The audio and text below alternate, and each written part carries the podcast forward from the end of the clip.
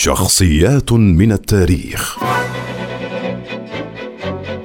هو عثمان بن عفان بن أبي العاص بن قصي القرشي الأموي ثالث الخلفاء الراشدين بعد النبي. وكنيته أبو عبد الله وأبو عمر وأشهرهما الثانية.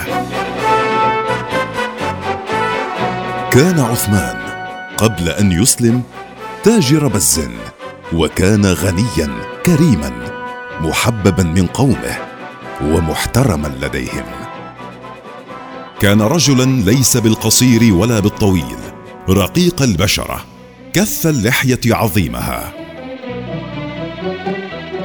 كان عثمان رجلا مربوعا حسن الشعر حسن الوجه.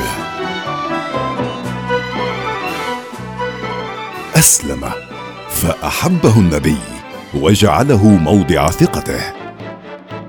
ثم زوجه ابنته رقية فماتت.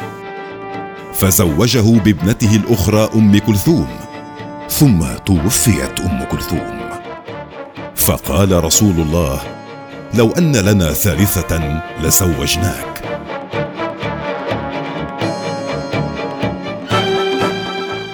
ولما اشتدت قريش في اضطهاد المسلمين هاجر إلى الحبشة مع رقية. بنت رسول الله. فكان أول من هاجر ثم هاجر الهجرة الثانية إلى المدينة.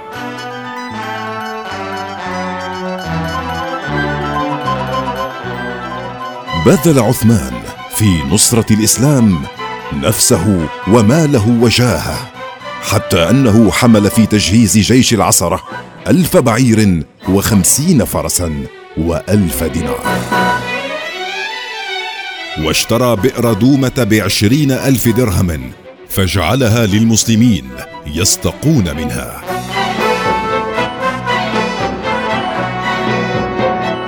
ولما مات الخليفة عمر بن الخطاب ولي عثمان الخلافة وعمره ثمان وستين عاماً.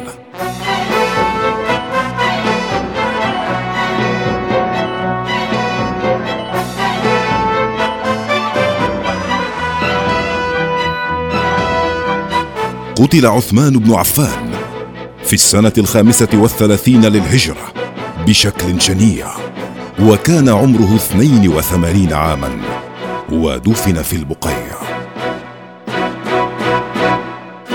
كان مقتله على يد مجموعة من الساخطين على حكمه والذين تم اعتبارهم لاحقا مارقين وخارجين على إجماع أهل الحل والعقد. وكان مقتله مقدمة لأحداث جسام في تاريخ المسلمين.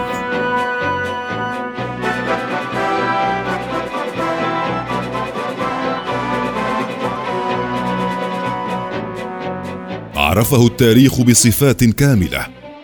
أهلته لخلافة النبي وقيادة المسلمين.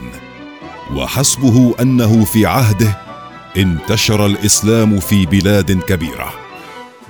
مما أدى إلى ظهور قراءات متعددة للقرآن. فكان الخوف من اختلاف كتابة القرآن وتغير لهجته. فجمع عثمان بن عفان المسلمين على لغة قريش أي لغة العرب. وجمع القرآن في مصحف واحد. عرف بمصحف عثمان أو المصحف الإمام. Bye.